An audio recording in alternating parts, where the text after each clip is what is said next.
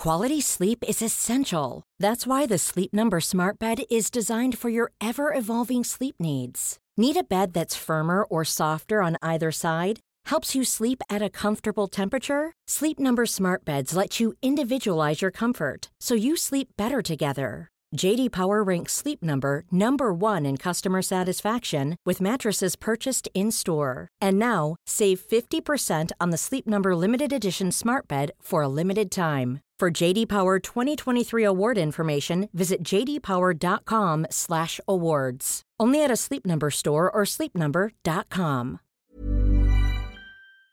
In three, two, one.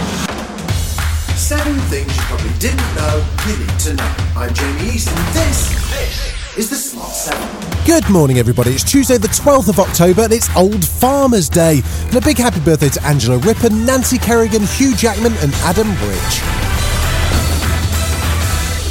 Seven. It's hard to keep track of the various different crises that seem to be ongoing at the moment. It's possible that you'd forgotten the CO2 shortage, which threatened the food chain until the government intervened, paying US firm CF Industries to reopen one of their plants. Well, they've now committed to keeping the plant open until at least early 2022, but the not so great news for businesses is that the government's no longer directly subsidising production and they'll have to pay higher prices. Meanwhile, Business Secretary Kwasi Kwarteng has now made it a formal request to the Treasury to help industries hit by soaring energy costs. Security Minister Damian Hinds says there's no truth to the story that there was a row between Kwasi and Rishi behind the scenes. We get these stories periodically about, you know, unnamed sources, and you say, well, whoever it was. I don't know. I wasn't in that conversation. I don't know who it was or why they said and what they said and so on. What I do know is the business secretary is very, very focused on making sure we are there with business, with industry. I also know the Treasury is very, very focused on effects for the economy and, of course, for, for families. Meanwhile, as businesses become increasingly frustrated, Director General of UK Steel, Gareth Stace, is running out of patience as prices continue to rise. I therefore want the Prime Minister himself uh, to bang ministerial heads together because if the Prime Minister doesn't step in, then his ambition that he talked about a lot last week of high wage economy and levelling up will actually just be in tatters. There were 40,224 new cases of COVID 19 yesterday and 28 additional deaths.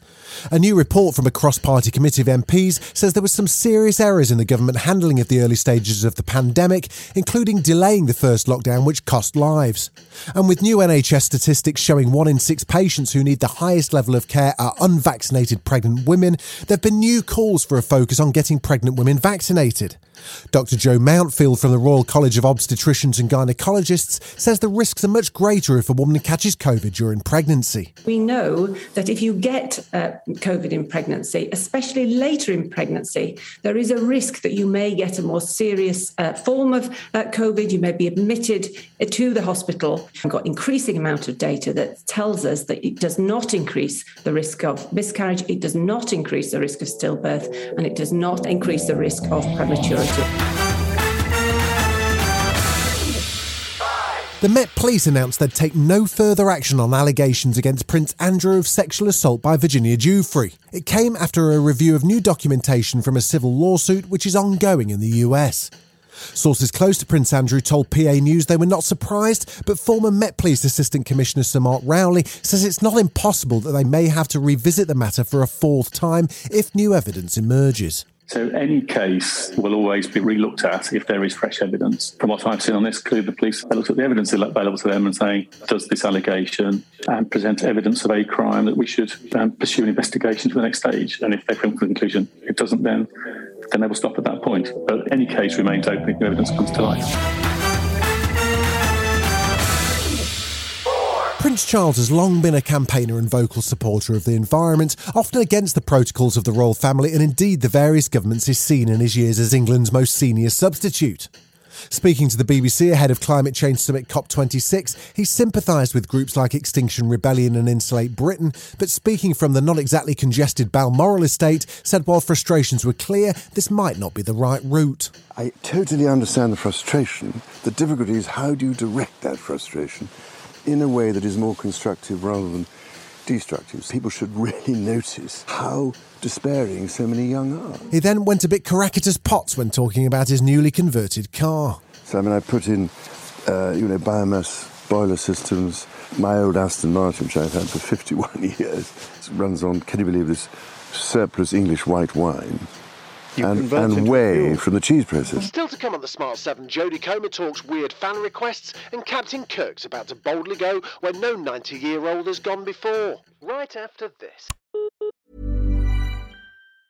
Ryan Reynolds here from Mint Mobile. With the price of just about everything going up during inflation, we thought we'd bring our prices down. So to help us, we brought in a reverse auctioneer, which is apparently a thing. Mint Mobile unlimited premium wireless. Ready to get 30, 30, bit to get 30, bit to get 20, 20, 20, bit to get 20, 20, bit to get 15, 15, 15, 15 just 15 bucks a month. So, Give it a try at mintmobile.com slash switch. $45 upfront for three months plus taxes and fees. Promo rate for new customers for limited time. Unlimited more than 40 gigabytes per month. Slows. Full terms at mintmobile.com.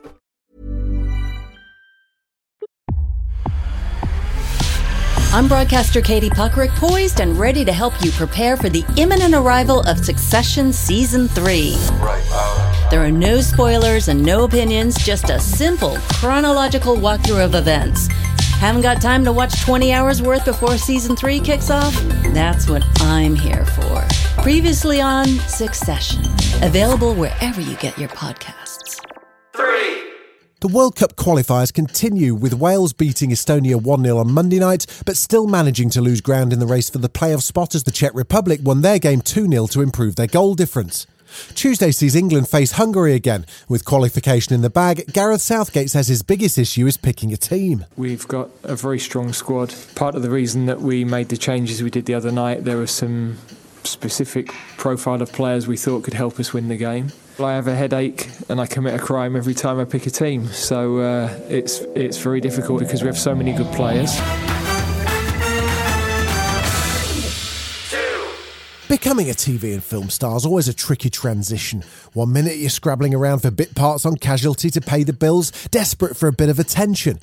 And then the breakthrough happens and you're shoved into the spotlight, adored by millions and, well, Take Jodie Comer, couldn't get arrested in 2015, that a small part in Dr. Foster led to killing Eve. The only downside of playing a glamorous psychopath seems to be the fans, as she explains here to Graham Norton. Someone asked me um, for a photograph, and I was like, yeah, sure. And then she quietly just whispered in my ear, Will you strangle me?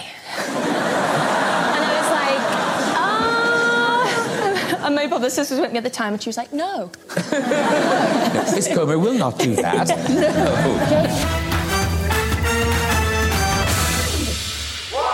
He's been the face of space since the 1960s as Star Trek's Captain James Tiberius Kirk. But now William Shatner's about to make history in real life as the 90 year old prepares to be the oldest man ever to fly to space. He's booked a ticket on Jeff Bezos' unfortunately shaped Blue Origin rocket, and despite high winds, he's expecting to finally blast off on Wednesday. This is no piece of cake, but we've delayed because of the winds and uh, enormous concern for our safety. I want to have the vision. I want to see space. I want to see the Earth. I want to see what we need to do to save Earth. I want to have a perspective that hasn't been shown to me before. This has been The Smart 7. Wherever you're listening, do us a favour and hit the follow button. We'll be back tomorrow at 7am. Have a great day.